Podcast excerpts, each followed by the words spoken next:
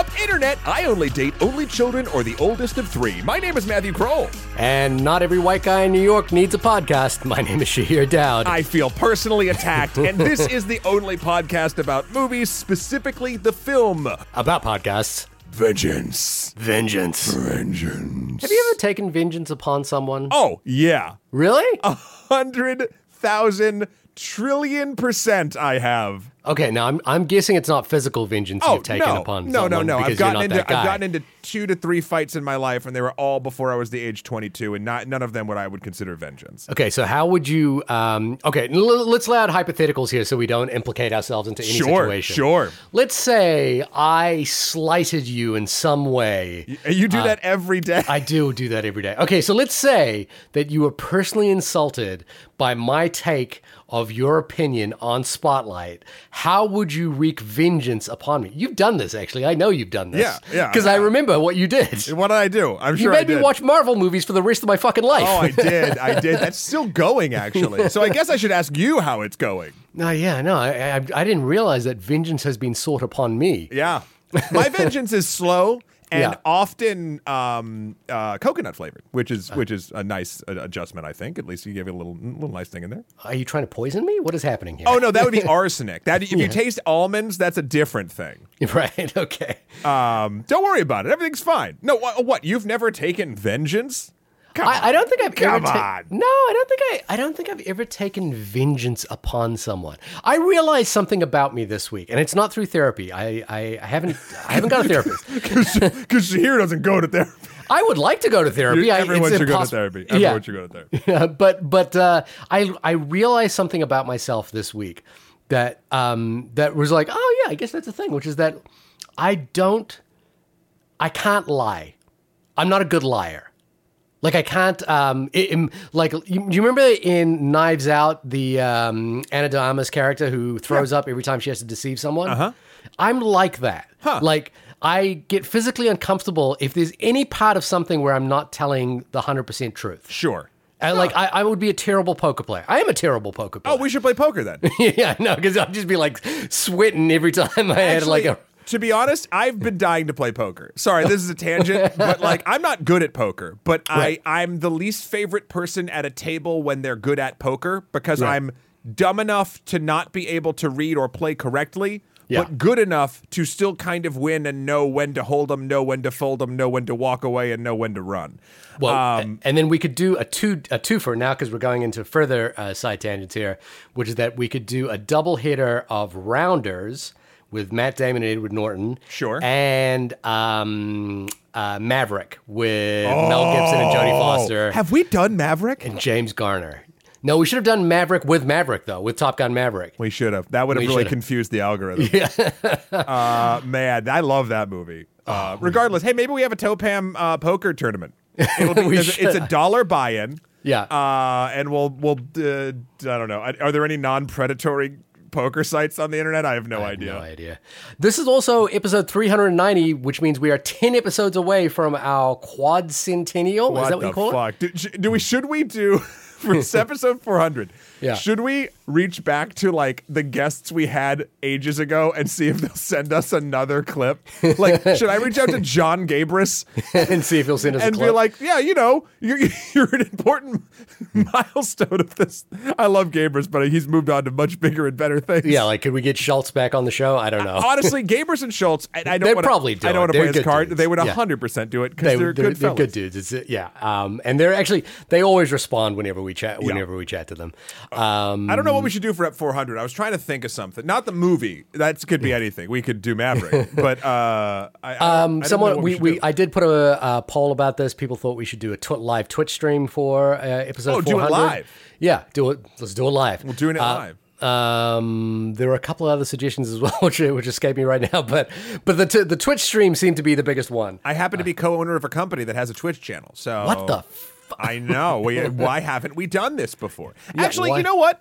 Email us in onlymoviepodcast at gmail.com if you'd like our 400th episode to be a live one. And if you'd tune in, because that's the thing, right? Like, I want I want to make sure that people would like be there. Like I'd want I and we would we could even plan it around like Oh man, if people wrote in and be like, "Yup, it'd be great if it was in within this time or this time," like I bet you we could find the sweet spot window because not a ton of people will write in. Yeah. like uh, so we could we could put it around your schedule. We're very uh, we're very um, what's the word I'm looking for? Cordial? No, Uh, we have no lives. desperate. Yeah, Desperate desperate. is what it is. Desperate's the word you're looking yeah, for. yep. Uh, all right, we got a few. Well, we in, in our desperation, we always ask you to write emails, and and people do from time to time. And we have four of them that we would like to read right now. Four. Buckle up. Buckle up. Uh, thank you for everyone who wrote in. Onlymoviepodcast at gmail.com. Uh, as Kellen wrote us in, uh, I hope you're both doing well. First, some housekeeping of my own. I took Matt's advice regarding the Nicole Kidman AMC ad, and I'm all in. Matt's Fuck advice fuck yeah, uh, for, yeah, for those in the cheap seats. What was it, Matt? What was your advice? Just sit there and mouth along the words with it. Even say them lightly under your breath so no one can hear them. Okay.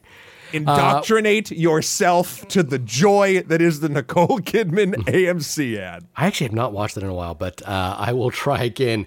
Um, but Kellen says, I started quietly saying the lines with her and embracing the absurdity of it all, and I'm enjoying it now more than ever. Now, on to new business. I unfortunately tested positive for COVID this week. Sorry, Kellen. Sorry to hear about that.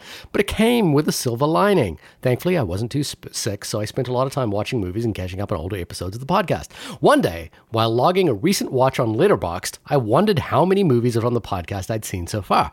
Lo and behold, someone had made a list on Letterboxd of every movie reviewed on the podcast, not counting the special episodes.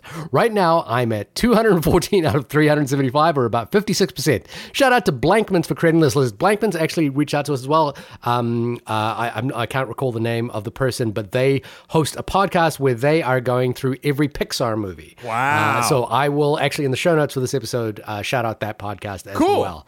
Um, fun fact: um, uh, after logging in and seeing Blankman's list on uh, Letterboxd, um, I have only seen fifty percent or fifty-six percent of the movies that we have reviewed on this show, according to my Letterboxd profile. But Oh, what? is- You're not going to watch jujitsu? that is a reflection of, of how poorly I log into Letterboxd. Um, but since uh, Callan continues, and I'm uh, and I apologize in advance, Callan. Callan gave us a lot of top five lists here, and we don't have time to go through them all. But I'm going to give you the number one from each of his lists. Uh, since I was home quarantining and using the app a lot, I thought it might be fun to see some of the, some of the statistics that Letterboxd provided about all the movies reviewed up through day shift. The five most popular movies reviewed on the podcast, according to all Letterboxd users. Actually, I'll, I'll- let me read these out. M- number five, Midsommar. Number four, Knives Out. Number three, The Batman. Number two, Joker. Number one, Parasite. Joker coming in hot. I hate I hate society. I hate the society that we all live in. Let me let me continue. The five least popular movies: Michael Moore and Trumpland, Night of the Coconut. And All four, I, now I really hate this. Three, Late Shift, the video game movie, uh, Oh, the, the full motion wow. video. Two, Christmas in Dollywood, and, and number one, A Dickens of a Holiday. Both our Hallmark movies are the lowest uh, rated, po- the least popular movies. Well, whatever. Okay, Dolly, here- Dolly's here we go. here to stay. Kellen's personal top five rated movies you guys have reviewed. See if you can spot a theme. I saw the theme right away. For number five, Blade Runner 2049, Arrival, Children of Men, The Empire Strikes Back, and coming in at number one, Mad Max Fury Road. Nice. big science fiction guy. Yep. Uh, Kellen's bottom five movies: Gemini Man, Suicide Squad, Mother, Cats, and Fantastic Four. And th- oh wow, there's two. We there's did two the more of these. Fantastic Four? I, said I wasn't going to read them all, but I, I can't help Wait, myself. when did I- we do Fantastic Four? We did Fantastic Four, the original, the the the remake, the the Josh Trank Fantastic Four. I remember sitting in New Zealand and watching that movie, and then calling you up and recording the conversation. My mind completely just erased that film. Oh, you uh, and were you thinking of the uh, the, the, uh, like the, Tim, older new one, the one, the ones that Captain America was Johnny Storm. Yeah. Yeah, yeah, that's right. Okay, the top five best rated movies you've recu- reviewed according to Letterboxd users are The Empire Strikes Back, OJ Made in America, Spider Man Into the Spider Verse, Everything Everywhere All at Once, and number one, Parasite. And finally, here are the all time top five low, uh, lowest rated movies Hellboy, Space Jam, A New Legacy, Fantastic Four, and then two of your personal favorites, Jujitsu and Cats. Are the, the lowest rated. I still own Cats on Blu-ray. No, I am not ashamed. Uh, thank you so much for all that informational statistics, uh, Kellen. We really appreciate that, and we hope you're feeling better from COVID. Uh, and again, uh, check us out on Letterboxd. Apparently, uh, Blank Mints uh, has a Letterboxd list which profiles every movie that we've ever reviewed on the podcast. Uh, we should set up an only movie podcast Letterboxd account. I have one personally, um, but I, you know, I check in every now and then. Thank again. you for all that information. Thank you. Uh, the next email comes from Wake Yet. Uh, says, "Hello, Matt. It's me, your only Malaysian listener. I love it. I love it so much. I'm writing in because you asked. Uh, you've been asking so politely and non-threateningly, heart, uh, and also because uh, we rarely interact. How have you been? I'm doing pretty good. I hope you're doing good as well. That was me responding. They continue. Uh, Shahir has informed you. Oh, has Shahir informed you of my suggestion to do Neon Genesis Evangelion movies? With Sedant and other potential dream guests? Wouldn't that be a fun time? Yes, it would. That's again me replying to the email in real time. As always, thank you guys for your weekly company. Love, William Cat. Thank you so much. Thank Uh, you. Yeah. Uh, so Shahir, no, you haven't. I have not. I was a, I was a terrible uh, relay in that uh, in that chain. Well, first and foremost, I would love to revisit uh, Neon Genesis Evangelion because it's been a long ass time. Uh, I, to be honest, I think I saw them when I was young and not paying attention. And Jamie, I think, has been wanting me to rewatch them as well. Okay. Uh, so I would not be against that uh, in, in the future at some point. I've never seen it. uh, I would still, I still have a dream though that Cowboy I would, Bebop, right? yeah, doing it like doing a side po- like with all the free time we have, a Yeah. side podcast with you about all of those episodes because fuck, man. But uh, I, I think honestly, uh, the Neon Genesis Evangelion movies uh, fit more our trope here. But anyway, All right. Well, uh, thank, you, you thank again, you. Weekat. Uh, Jacob writes in small update and some meandering thoughts. I watched Nope again with the same fellow who participated in my second Us viewing, my brother, and I really quite liked it. If you recall, uh, I believe Jacob wrote us in and said he wasn't. He was sort of mixed on it and wanted to check it out again. So uh, update to that.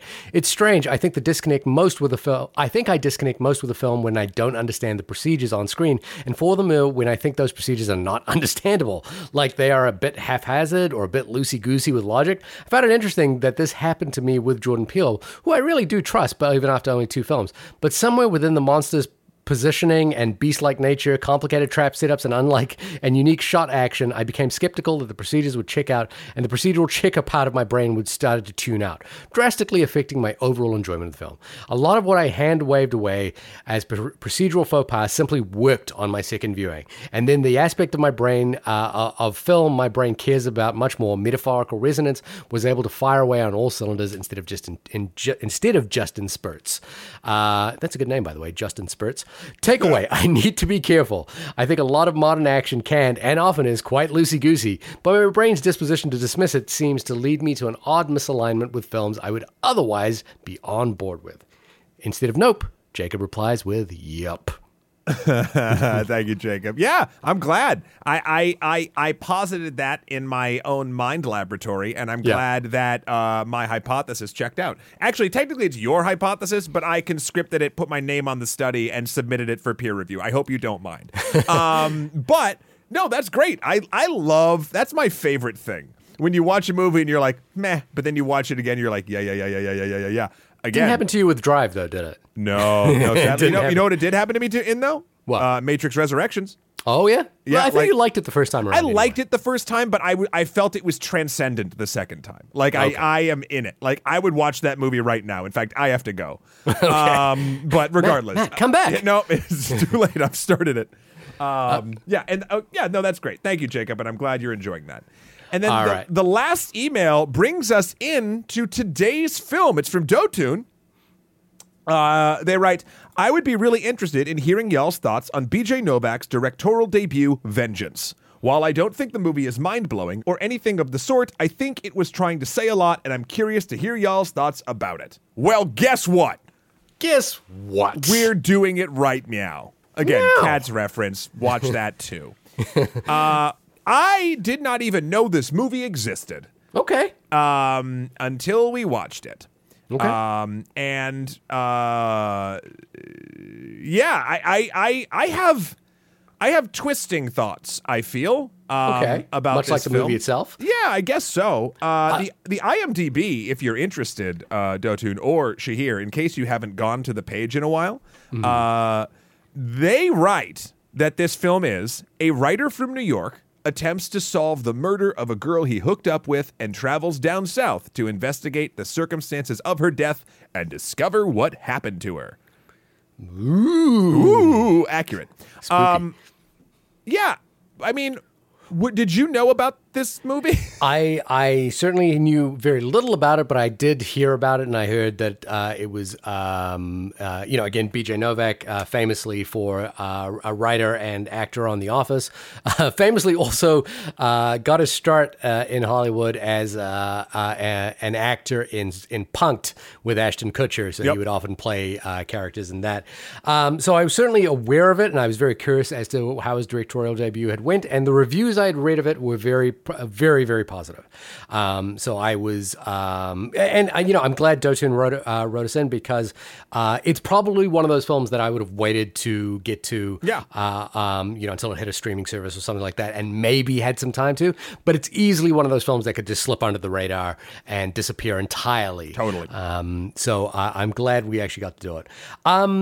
You know, uh, obviously, this film is touching our lives very deeply since it is about the New York podcaster in many ways. But also, uh, uh, uh, the film is commenting on the rise of, in, in many, I, I think, particularly the true crime podcast. And look no further than, uh, of course, uh, Serial being the sort of central Progenitor.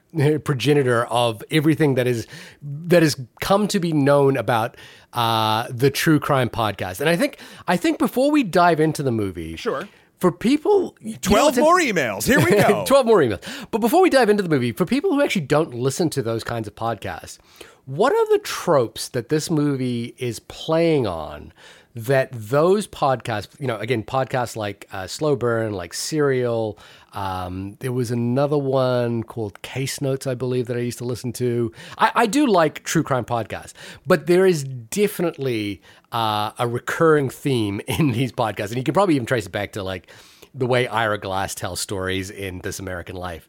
What, I mean, d- first off, do you listen to any of those podcasts or No, type uh, those types of podcasts? The only podcast in the true crime vein that I ever listened to, and I've, to be perfectly honest, I've fallen off, uh, Yeah. is uh, Last Podcast on the Left. Okay, yep. Uh, which those guys put in the work and they're hilarious. And to be honest, I, I enjoy uh, their sort of spin offs of Page Seven or Abe Lincoln's Top Hat or Wizard and the Bruiser. We've had uh, them on, on the podcast before in our Gremlins episode. Yeah. Um, but um, I, I, I, I, I listened to Serial, and I think weirdly enough, Serial with the with the with the like building the story to an end that's not an end um, really turned me off to the format. The thing I like about last podcast is they pick stuff that's old enough that kind of has a sort of ending most of the time.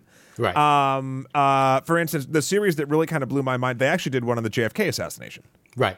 And uh, that is one of the most fascinating looks at that. It's like a four part series or something. Uh, but like they look at things that have like the time and the history to it where there's probably an ending. Right. Whereas a lot of these podcasts uh, just sort of like build a story in a very I won't say paint by numbers kind of way, but it sort of is. There's a template at this point. Right. And like, and then the uh, the template is it's not actually over, and then they have you on the hook for however many seasons until nothing happens or like, you know, someone gets free or from jail. Like it's like a weird, it's a weird hook that I'm not interested in. Well, I, I thought the other hook that, that, that the the movie is really tapping into uh, was this idea that the the crime is only part of the story. The bigger story is really about us and America and our souls and the and the and the quest for identity or or something along those lines. Well, I think the uh, movie does interesting things with that. However, I don't think podcasts tend to. Although I will say, you don't think they do that, or you don't think that they do a good job? Like, I, I think that they try to. I think they say the words. I, I don't think I've never been moved in that way, with, with the exception of maybe. You know what? Actually, uh, there's a great short form series. It might still be on NPR. I don't even know. Um, 99% Invisible. yeah, I know, I know. Yeah, Invisible, like yeah. I, I think those small stories to me are interesting because they tend to have again an ending. You know me and endings. um, Uh, but like when when characters in a film or hosts on a podcast go on esoteric random trips of like well everything means everything of course don't you see because they, like and they try to make sort of connect like it does bother me i will say uh well we'll get to sort of bits of it the things i liked about this uh the movie and sort of how it was written and particularly the podcasty elements of it is the the producerial moments when the podcast is being put together felt correct and the right amount of cringe. Okay. The the the the speechifying that many characters do felt rewarding Right. because it turned certain things on its head uh, and expectations and and it did what I think a lot of podcasts try to do and make you reassess your or what they say they want to do is like reassess your biases or where you're thinking and some do a great job others don't. Um i don't know. I i, I enjoyed looking at it from that perspective but but thi- this is the thing i will say straight up that overall while i had a few problems with this movie i did like it i Yeah. do not think i would have enjoyed the podcast that was being made in this movie if it was real Um, I think the I I think the tropes that he's hitting on are very much accurate to the types of podcasts that have actually been kind of successful at doing this. Oh, and he and he yes. yeah, you know, like again, Serial, uh, S Town, Ca- uh, Case File. Um, I was talking about personal enjoyment, not success. They're they're dead on on what is successful. Yeah, yeah, absolutely. And and I think um, what why this works, in my opinion, uh, having thought about podcasts and the way podcasts work as a storytelling medium uh, in a somewhat different way to um, novels and and um, magazine articles and what have you, is that um, the podcast is someone speaking in your ear. So it has that sort of quality of the inner monologue, and with the inner monologue, it has the quality of being able to meander and connect, ra- you know, very disparate thoughts together uh, in sort of beautiful ways. And I think, you know, again, Serial, um, for all uh, of the sort of self parody that Serial, you know, became over time. Uh, not self parody, the parody of what Serial became over time. Uh, I think It's it was a very template. It's not even parody. Like yeah, it's well, I think people do. I think you know this movie is parodying that in oh some way. yes, the movie is. Sorry, I thought you meant the podcast. Yeah. Um, I think that uh, you know the, it it was really good at um, projecting the inner monologue into people's ears and making them feel like they were uh, exploring a story internally. And that's what I think you know the, these podcasts are really good is that they allow you to explore not just the external details of a crime or you know some story like that, but the internal workings of why that story happened. And I think that's really uh, you know that's why I love listening to podcasts to be honest with you. Um, and I think the movie uh, you know BJ Novak's film, which really is sort of anchoring itself around the creation of this podcast and what it means, is sort of doing this sort of refractive look at like both the the reason that that happens and um, and also you know the the sort of sat- satire of it, you know, which is that. Uh, at the heart of every podcast host, ourselves included, who thinks that uh, we are saying something meaningful and profound, is a is a silly little man on the other side. It's interesting. so, so in, we've actually never discussed this here. I, mean, I'll, I I think this is lovely. Um, I don't think that you and I. Uh, I'll talk for me. I don't know how you think. I don't think I have anything profound to say. Uh, that is not why I think I bring value to a podcast or this medium. Right. Uh, I think that uh, to be, I mean, this is kind of a weird thing to say. I think I'm a decent conversationalist. And I think that, uh, and I've learned how to do that through obviously talking to people, but also listening to a lot of podcasts that I like listening to that sound like conversations. Right. Um, I, I, again, I maybe once in a while I'll come up with a nugget that's that's that's lovely or whatever, but like. I don't know. You could you all can email us in. This would actually be really interesting. Onlymoviepodcast at gmail.com. Why do you listen to us? Right. Like, because I, I would say that if I was a listener of this podcast and not uh, 50% of it, um, I would say I would listen for Shahir's sort of like knowledge base of, of, of cinema history, film theory, like a whole bunch of. St- I mean, you taught at a damn fucking college. Like there, you have a lot, and you work in the industry in that direction. Uh, whereas I was always on the television side and stuff like that, and I can talk about producerial things and and and process in the industry, but I don't think that's where my value comes in. Like, right. like I don't know. It's interest. It's an interesting Well, thought. well, it's also we, we should also um, uh, podcasting is not a monolith, and what oh yes, it is very, We're the only podcast about we are it. the only podcast. You got me there. um, um, podcasting is not a monolith, and what we do is very different to the type of podcast, the type of highly produced conversations and written um, pieces Yes. that that this particular film is parodying as well, or or making a satire about. Um, so uh, I, I think, um, yeah, again, what we do is very different, and I think um, it is very accurate in terms of what it does. And the movie name drops the book that I think also, you know, changed the the the, the sort of landscape of both true crime reporting and also. Um, the way in which uh, the reporting of a crime can lead into a bigger sort of um, theory of the world, which is, you know, in the opening scene of this movie, or the second uh, scene of this movie, BJ Novak's character um, is explaining to Issa Rae's character his theory of why uh, there's a, a division within America, why we are so polarized, uh, which has to do with the idea that we all live in our own time space, not in our own uh, space, which I actually think is a really, really interesting idea. Agreed. Um, but uh, the the book that he's name checking, of course, is Truman Capote's In Cold Blood, which, uh, if if you haven't read, is a pretty amazing reportage of, of a murder, but with this i- with this backdrop of uh,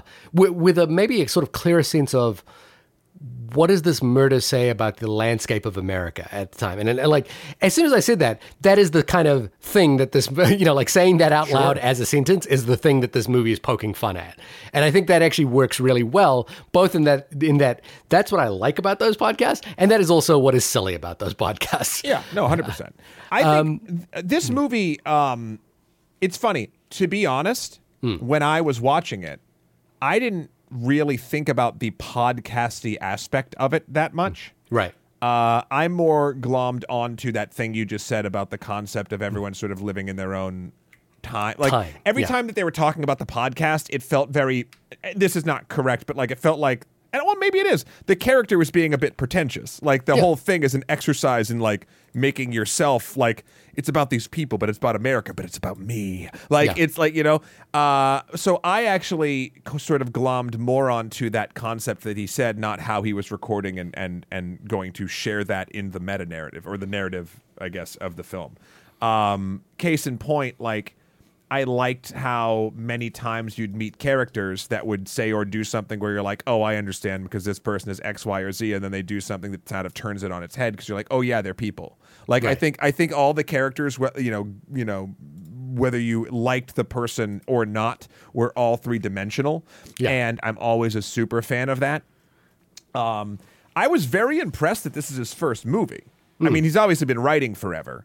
Directed episodes of The Office as well. And, you know. Yeah, but his first feature, um, because it felt really uh, cohesive. Uh, You know, the it- visually nothing truly blew me away, but it was all it all felt like a cohesive whole. It felt like I was in a wor- in a world that uh, he had he had provided for me, and to explore basically, uh, you know. M- my own or the viewer's misconceptions about how people deal with things in other parts of the world, but spe- specifically a trauma that affects a community. Right. Um, yeah. or or or or in a way parodying uh, satir- satirizing the way in which the that community responds to um, a tragedy in so much as it makes up uh, reality that it, that that has no basis in reality right like that that's kind of what he's getting at as well Well, it's funny because they do and they don't, right right? Like that's the cool part about this. It's not just poking fun at, at Southern folks that are making a conspiracy theory about a girl that that uh, that died. Uh, turns out in this story there was a conspiracy and there like is a thing. It's not the one that they thought, but it, which is again based in you know uh, characters, racism, etc. Uh, it's it's uh it's every time it does something that plays into a trope or plays into a stereotype it doesn't i don't want to say it turns it on its head because that's not entirely true.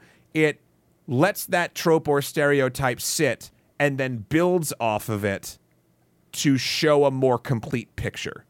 Right. Uh, and I really appreciated that in the writing and the performances, uh, you know, of the entire cast in this because it made an otherwise sort of like baseline story elevated for me. Um, and I'm always a fan of trying to see characters as people and not like, oh, that's this type of person, that's that type of person. Uh, not always. Sometimes in comedies and things, you can you can shortcut that, but that's not what this was trying to do. It's interesting that you use the word cohesive and coherent. I, I actually felt like um, the movie had a lot on its mind. Uh, it had a lot of a lot of ideas on its mind, least of which that it's uh, referencing the sort of sudden phenomenon of podcasting, and the type of people that make podcasts, the idea of like investigating a true crime, uh, in so much as you know, like finding a story beyond the crime itself. Um, but I also felt um, there was a sort of internal comedic logic that occasionally mismatched tones that I couldn't quite keep up with at times. Hmm. So, for example, when the the the the, the opening gambit of this movie is that uh, Ben, played by B.J. Novak, is it Ben? Uh, Yep. I, if I got that wrong, um, is sort of wandering. Is a writer for the New Yorker and uh, is New York of- Magazine. New, is it New Yorker or New York Magazine? No, no, no. It's the New Yorker, but they keep saying New York, New York Magazine, Magazine. and he keeps correcting them, and it's fucking hilarious because it's something that people in the South don't give a shit about, but he Yeah. cares very much that he is corrected as the New Yorker. And he uh, is uh, also uh, kind of in the the uh, uh, again a world I'm completely devoid of understanding, but in the sort of hookup New York culture, uh, there are people with whom he meets that he only refers to as random house party or the person potentially from the random house. You know, publishing company's party. Um, you know, as he has a conversation at the beginning with John Mayer about uh, that opening conversation. By the way, I found was like um, it, it it really did feel like it it it went on for about two minutes too long, and it might have only been two minutes thirty. Um, It you know, was like it was just like hilariously brutal. it was just it just kept going, and I was wondering what the point of it was. I guess it, it kind of informs how this character sees the world. Um, and then he wakes up in the middle of the night to a phone call to hear that his girlfriend, as as as the person on the phone call says, has died. Um, and you know they're at this place in Texas um, you know, and and he suddenly he makes the, the the movie makes the leap to just suddenly send him to Texas. It's not like you know, like we hear in that conversation that uh, he doesn't really know the girl that he's that they're talking about. Like he's just hooked up with this person, uh, maybe once or twice.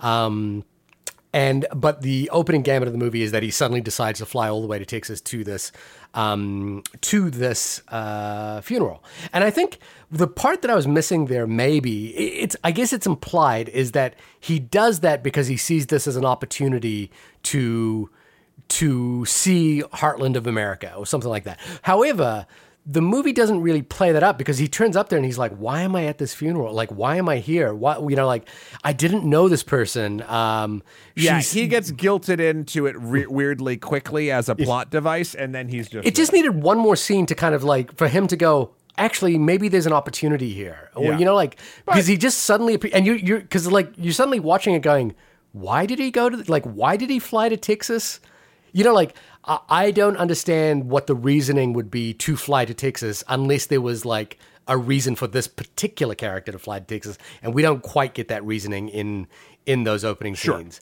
um, and so that kind of put me in the back foot for a little bit uh, of that first half of the movie. And then I think we sort of, the movie slowly starts to catch up with him, uh, with the story, which is that he realizes that there's an opportunity here to tell a story. He pitches it to Issa Rae, uh, Issa Rae's character, who's his producer at the, uh, presumably the podcasting arm of the New Yorker magazine or something along those No, lines No, there was like a separate company that she he kind of knew. that she works for, Yeah. yeah. And then she sends him equipment so he can start recording. And in that, there's a kind of comedy of errors uh, or a comedy of manners, maybe, uh, about the different cultures of New York and Texas, uh, Texas uh, in here. And in so much as he ends up living with this family uh, from the girl and, and even sleeping in the room of the girl who he. Um, uh, you know, slept with once. I, I forget the actress's name, but she was in Crazy Stupid Love, and she's wonderful. Um, so I, for me, then then the movie, as it kind of veneer, veers itself towards this bigger ideological question of like, what who is the story and what is the story? Is it him? Is it texas is it the division between texas and new york? Uh, is it about the way in which people uh, see view themselves? And ashton kutcher appears in the middle of this movie as a sort of record producer who happened to produce songs for this character who has this The more character, the woman who died for recording yeah, the songs, ca- so she was yeah, the, the woman who died.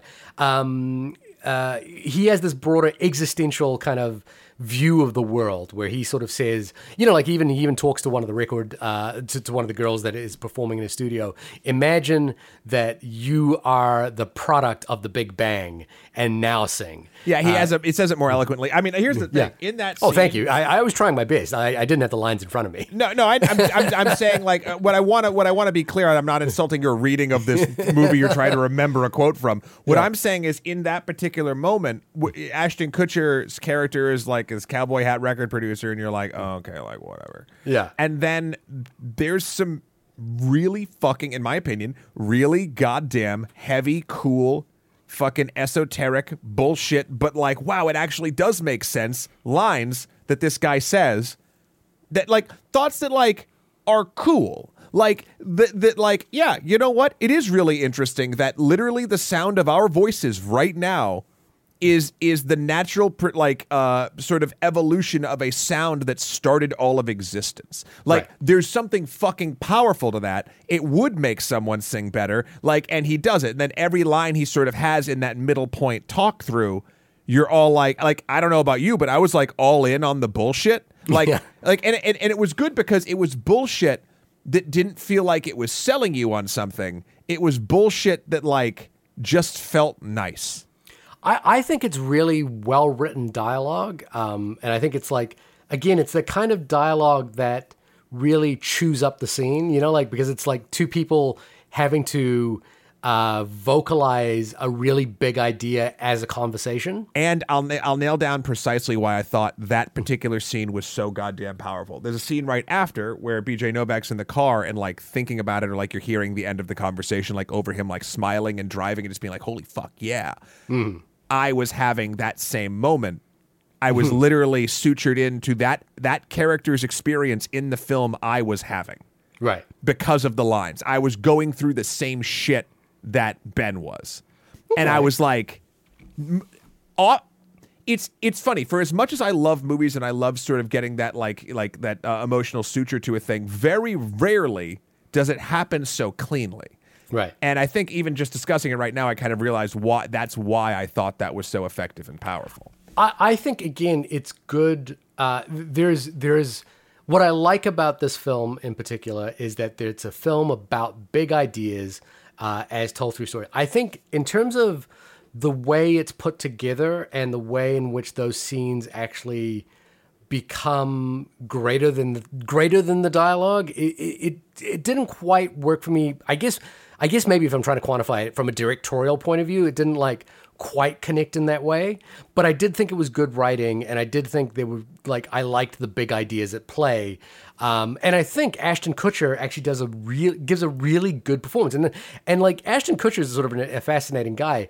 Uh, you know, he um, as an actor, I think the dream role for him was to play Steve Jobs, and he hustled hard to get that role. Uh, and he's also a serial entrepreneur himself, uh, spending a lot, makes spending most of his time investing in tech, um, and then happening to uh, you know be an actor on the side as well. Um, so I think. I think those bigger existential ideas are kind of like a really good match for him as an actor. Um, and but then I think like what happens is the movie sl- like jumps between tonality of like the, the tonality of like what Ashton Kutcher is doing to the sort of comedy of manners uh, of like what it means to support Texas A&E versus Texas Community College. I can't remember the two colleges or whatever. Um, That whole joke existed for a MacGuffin. yeah, it, it's it's it's sort of like it's fun, but it, it it's sort of again the, there's like the the the sort of coherence of that scene versus what what Ashton Kutcher scene is kind of getting to, and then by the time we get to the end, uh, you know where where the big spoiler is revealed, and I guess maybe we could spoil it at this point if you haven't seen Vengeance. Well, look if you if you haven't if you haven't seen Vengeance at this point, I think it is a for me it is a a medium recommend, which is that I think it's interesting, and I think it has interesting ideas. I'm not 100 percent sold on it, um, but you know, in, in, whi- which case I, I'm like, I, I'm sort of hedging that with, with saying is I'm not 100 percent sure So- that it exactly works. Yeah. but but I like that it has big ideas. So for me, I'm in the same boat, but for different reasons. I'm a 50 50 on a recommend because Yeah. while I loved like 90% of this movie, Right. uh, the ending was hyper sour for me. And and here's and he, and we'll get into why. Yeah. I don't want to say it quite yet because I wanted to sort of double back. I think I think that the reason why I did feel like tonally to your to your points you were saying before that it is for me feeling like a cohesive whole between this sort of like comedy of errors, people not understanding from other walks of life, and podcast trying to figure out a murder thing is both are leading us to the same conclusion, Right. and that is that both of those things making a, podcast about real people's lives in a tragic situation and uh, understanding uh, people from different walks of life are complex and deeper than we give them credit for at face value. And Right. that is what tied it all together for me, I thought quite beautifully uh, until uh, the ending, which I, it's weird. I I will say straight up, I did not like the ending. And Okay. at first, I was like, that goes against everything this movie is saying. Right. Now I'm not sure.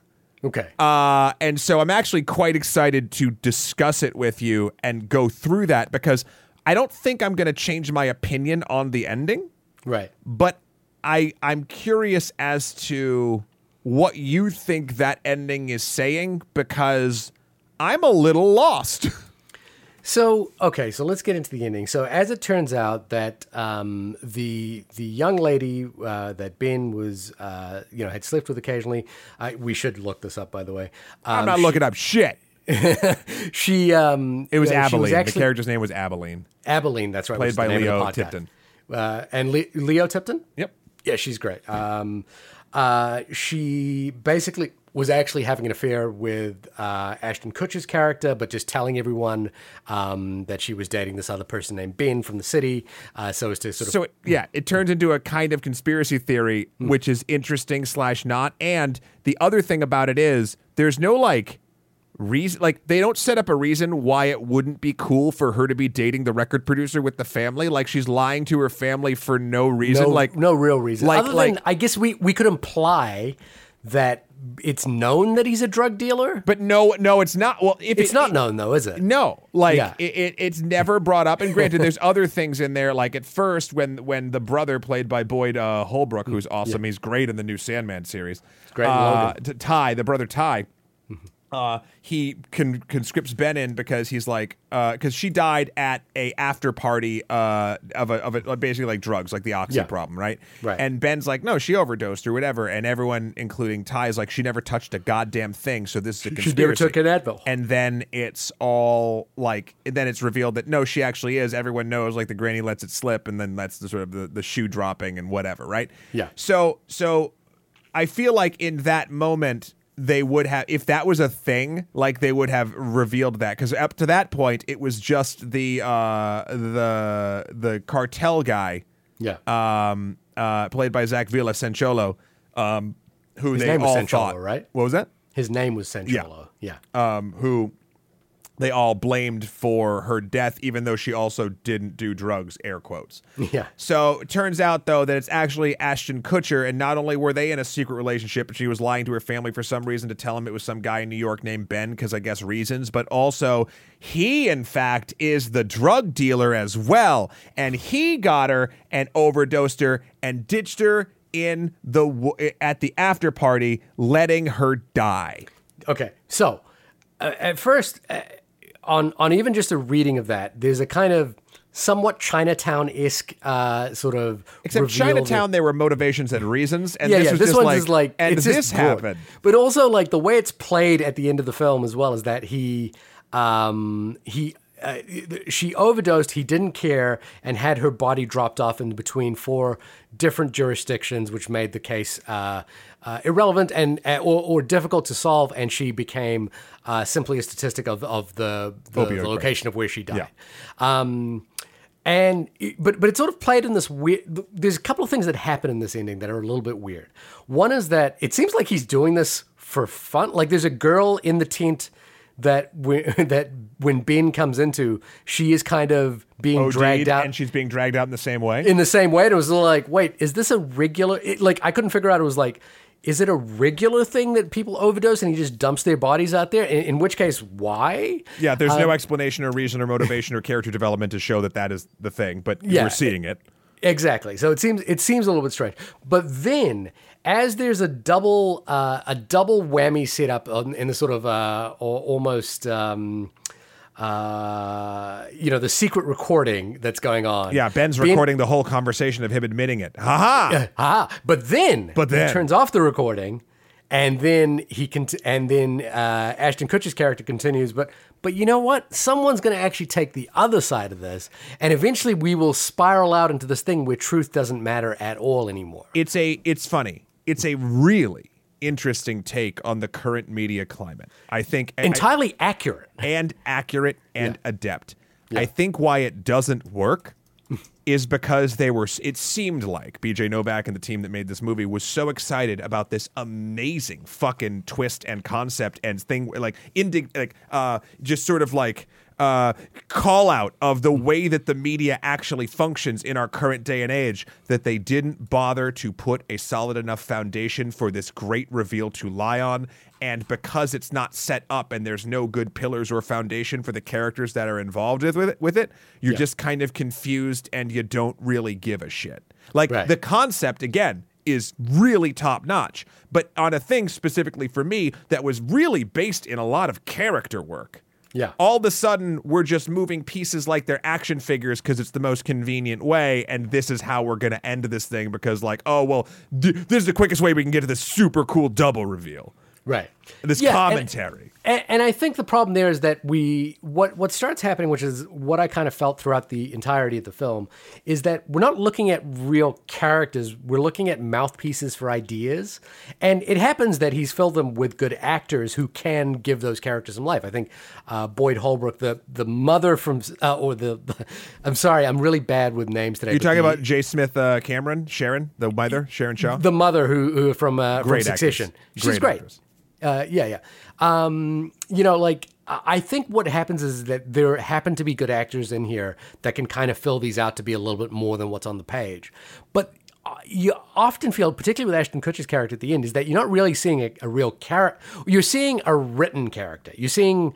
Um, Well, you are. You're seeing the writing. Like, here's the thing. I actually think, and it, may, it, it 100 percent is a combination of the script and the actors that, that make me feel this way. But I feel like up until the end, every character is a character. Yeah, they're spouting big ideas, but I believed that that was their character, and like there was a complex turn or something that they said that like played against a little bit of type, but also played into type, and it was just this beautiful mashup that made me feel like I was interact or I was watching an actual human being in a story until the end when they just drop that and it's convenient for Ashton Kutcher to be the bad guy, and that's a good twist. And then Mm-hmm. And, he I drops mean, and you're another. also- yeah, it's just like But you also have Ben at this point, you know, this sort of nibbish New Yorker suddenly firing a gun up and killing someone. sure, and he misses the first time, so I appreciate that little detail. but then having this body, you know, like having the sort of symmetry of this body being dragged out into into the world. And look, um, uh, the the the movie I I sort of uh, uh, thought about during this was No Sudden Move, the Steven Soderbergh Sure. movie, where again in that movie a, a character walks walks in at the very end of the movie with the big ideas about how the world works, and that is a reflection of. Um, uh, the Ned Beatty character from uh, Network as well, you know, like but that worked, and this it didn't. works because that character is the, the story isn't hinged upon that character's existence or there's a comedic irony about what that character can do whereas in this it's sort of like what is this character doing and why is Yeah. this character you know like you know there's a lot of like what is this This brings me to my sort of big final question. Yeah. because Ben is our main character. Ben Right. is the one we've been following. We kind of learn it's about Ben, right? Okay. I, I do like sorry just before you get in I, I like this line which is which he says which is that the story was really about me and I suck Sure. I think that's a great line here's the here's the thing. So Ben murders uh, Ashton Kutcher's record producer Quentin Sellers. yep Um, and then they cover it up, and the family like helps him or whatever, and then he goes back to New York. But he also off the server, off the Dropbox, which I'm pretty sure you can get that back, by the way. Uh, he deletes the entire podcast. Right. And or deletes the- the, those final recordings that Not the it- final recordings, every He deletes the whole thing. Yeah, because you saw that fill up as the show went on, like Yeah. the folders. He deletes everything, and he goes back to New York. Yeah. He's on the subway, and he's looking out of it, and I think it was probably in Queens because it was above ground, and Or Brooklyn. or Brooklyn, sure. Yeah. And I was like, "So, what are you saying, movie?" Well, there's a monologue that happens in that scene. Yeah, it doesn't really make much sense to me. Well, it's a monologue about regret, and I think it, it it's it's it's it's a monologue. What I would have It's a loved- new idea introduced at the end of the movie that then is supposed to be the crux of the character, unless email us in onlymoviepodcast at gmail.com. What am I missing? Well, it would have been nice if this idea that BJ Novak taps into at the beginning of the movie, which is that we all exist in our own time space, and that's why we're different, was played up towards that end. I, I mean, again, there's sort of shards. I, I, no, look, what I'm saying is, if the idea hadn't been at the end about regret, but had been about the fact that we all exist in Sure. our own time space, If they then I, did that, then I think it would have been interesting. And I, I think there's an interesting shard of this idea when when Ashton Kutcher is talking about the fact that that Abilene uh, as a character, uh, you know, we're just there to pick up the recordings of this. We are we are uh, a preview to the recordings that we leave behind. And Abilene essentially um, for Ben is a series of recordings that he is then picking up the stories to. And I think that's that's interesting. Also and I like the idea that through again an interesting idea that through reading her story and understanding the the sort of uh, snippets of life that is left behind about her, he comes to the conclusion, or he decides to use that information or that knowledge to kill Ashton Kutcher's character, and the vengeance is really hers through through the great beyond. You know, like through the ether, through death, she has now enacted some revenge um, through Ben's character. Um, and and then you know like it is this monologue about regret you know and and we you know life is only regret and I and you know like when he's on the subway at the end I think the regret he's feeling is for the fact that he is now going to have to live with the fact that he has killed someone. All really interesting ideas. Yeah, but again, it's a new con. Like, it's not tied to anything about the fucking movie. And like, I guess what you could do, like, another way you could take it. But again, I think because that monologue about regret is at the end, and it doesn't hit on what I'm about to say, it does. This doesn't work either. Like, you could do like he realizes that like, man, everything is so fucked up. What I thought was valuable and what I could contribute to society was a, a take or something on these things and like me or entertainment or whatever fucking weird thing us podcasters say that we're doing. and, and then through a series of unfortunate events, he realizes that no, actually, he's part of a cycle that is incredibly damaging to real people, people he specifically grew to care about. Hmm. And decided to not only end the point of suffering that is the person, but also not do what the villain sort of said they wanted to do and delete the entire thing. But like, there's no reflection on that. It's just about regret.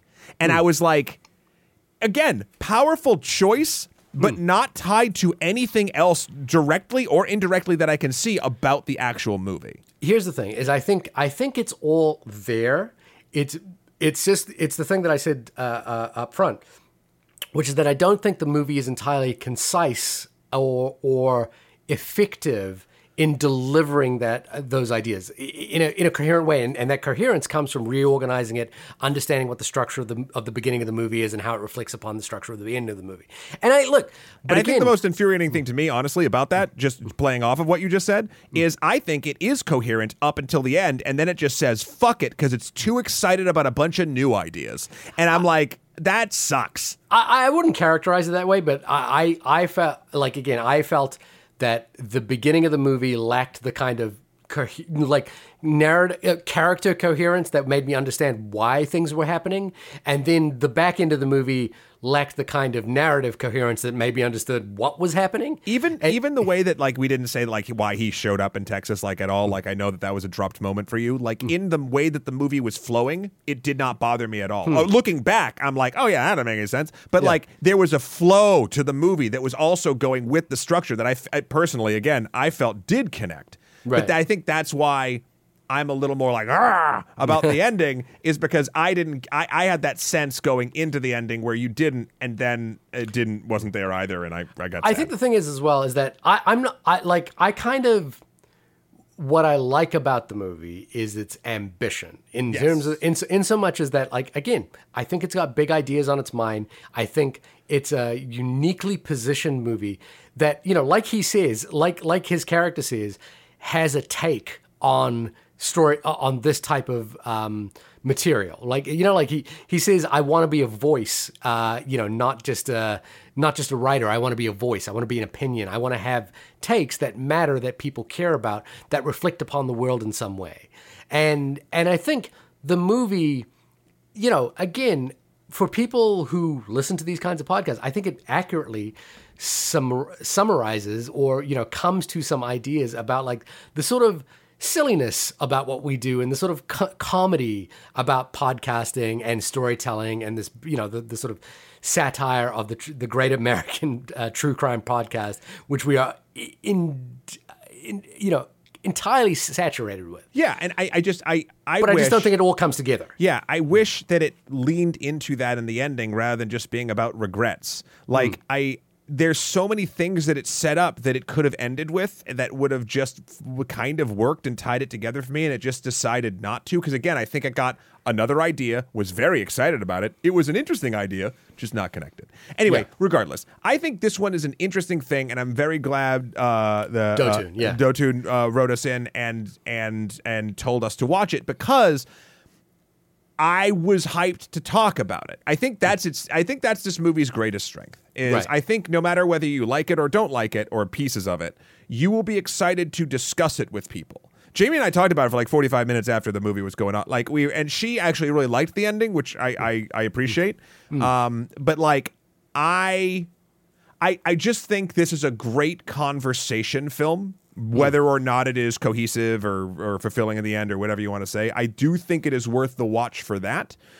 Um, but no going in, I guess, as we sort of gave our like 50 50 like sort of thing, like you might not get a cohesive, satisfying film experience by this. It might you you might have to find your joy in the discussion as opposed to the story that you're brought along on.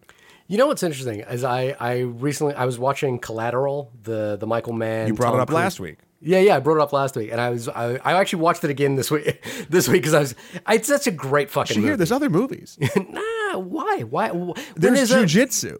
there's, when there's Collateral, why do we need other movies? There's cats. Uh, a- and there's a thing about that, which is Collateral has an, you know, like all Michael Mann movies, has an existential quality to it. Mm-hmm. And it's basically, you know, Tom Cruise has this idea that that the world is indifferent to our suffering, so we should take ownership, we should take control of the world and make it what we want it to make, because what else is there? And and then that that idea is challenged by Jamie Foxx in the movie, and they actually have to go hit to hit about it because Jamie Foxx is this character who has never taken control of his own life. Yep. And I and I and what's cool about that movie is that there's an opening monologue in that movie, much like the opening monologue of uh, B.J. Novak's film, uh, which you know in, in the opening monologue, uh, Tom Cruise talks about Tom Cruise's character Vincent talks about the fact that there are people like in L.A. You could you could no one could if you died people would not notice you could not exist in this world and people would not notice and he talks about like you know there's this man who was who died on the subway uh, uh, in the la subway system and nobody noticed for like two or three hours uh, you know just riding around in the subway all day and then that's what happens to him at the end of the movie. Yeah. You know, like he becomes this indifferent piece. And it's this, and there, you know, like there's an existential quality to it. And it's, you know, that thing we talked about, which is that that opening monologue about about the idea that we live in different times is really good. That's a really good take. That's a really really great idea. Um, but the movie doesn't explore that idea. Well, it, it- again, I think it sort of does in in sort of in piecemeal ways. Yeah. But it never really, to me, solidifies that by the end, where where you know you get to the end of the movie and feel like, man, he was really right about that opening monologue, or that opening monologue, or that idea that we live in different times has something to say about the way these characters interacted with each other. It's a shame. I, I but like like you, I'm I'm mixed on the movie. I like the big ideas. I like the ambition of it. I like. I think I like the writing more than I like the execution. Is what I is what I kind of wanted to get at with it. Well, there you go. This has been the only podcast about the film Vengeance. Vengeance. Shahir, when you are not enacting the most primal and yet pointless of human endeavors, where can folks find you? Uh, most of my vengeance tricks would probably involve laxatives in some way. So if that's the case, avoid your drinks. Uh, you can find me at my website, www.shahirdaud.com. That's S H A H I R D A U D.com. Matt, when you are about to take a sip of your coffee very carefully, where can people find you? You can find me in the bathroom in about two minutes or at my website, M-A-T-T-H-E-W-K-R-O-L.com for my life and works. Also, Skeletor, the number four. PREZ on Instagram or PSN, and of course, Emperor MSK on Twitter. Also, please check out the good works we're doing over on Extra Credits. We just released a So You Haven't Read on the novel High Fidelity, which we did Oh, base some of the the Nick on the Hornby film. film. Yeah, yeah, Yeah, yeah. Nick Hornby film. Uh, and it's Oh, so book. funny that we were reading top five lists at the at the top of the thing. I was going to bring it up because it's that Yeah, he's movie's all- all, he's about all about top making five his top fives, yeah. uh, it's very good. I really enjoy it. Uh, I love my, my favorite thing in the movie uh, is that uh, he uh, organizes his music narratively, right? Like Yeah, not, yeah, yeah, yeah, not yeah. chronologically. and it's funny because uh, we do the gag. It's like you, you are so and so, and you are a bit of an asshole. Like it's like eh, eh, th- there's something about High Fidelity, both the novel and the film, that uh, really uh, speak to early twenties me and helped me sort of get out of being kind of a I don't know, uh, uh, made me less selfish in a Yeah. way. I, I uh, and we talk about it in the episode. Please go check it out. It's very good. Uh, next week, what are we doing? Maverick. It is. Yeah, look, Richard Donner is one of the great, great directors of our time, and Maverick was. I love Maverick. I, you know, like whatever you want to say about Mel Gibson. I got into a conversation about Mel Gibson this week, and we were sort of all talking about the fact that look, it's it's uh, he, you know, the things that he has been noted for in the last few years are of course terrible, but he's a really good director. Like I really like his movies, um, and so that's a challenging thing that we have to kind of like uh, Yeah. negotiate now. Yeah, I, I, I mean, it's funny. I, you know, you know, you never, you probably was always a horrible person, but the, but the, like, I have memories of Maverick w- Oh, so- way before that, and so Yeah, it's yeah. kind of ingrained in me. It's But it's like it's Lethal Weapon uh, as a western. yeah, yeah, yeah, and I don't like great. westerns, but I like Maverick. Ah, it's so good. Anyway, uh, what? No, we. I don't know. I, there's there's stuff coming out. We'll we'll talk about it. Though this week's gonna get dicey because I got you know I got PAX coming up. I got Oh. EduCon coming up. What's I got EduCon?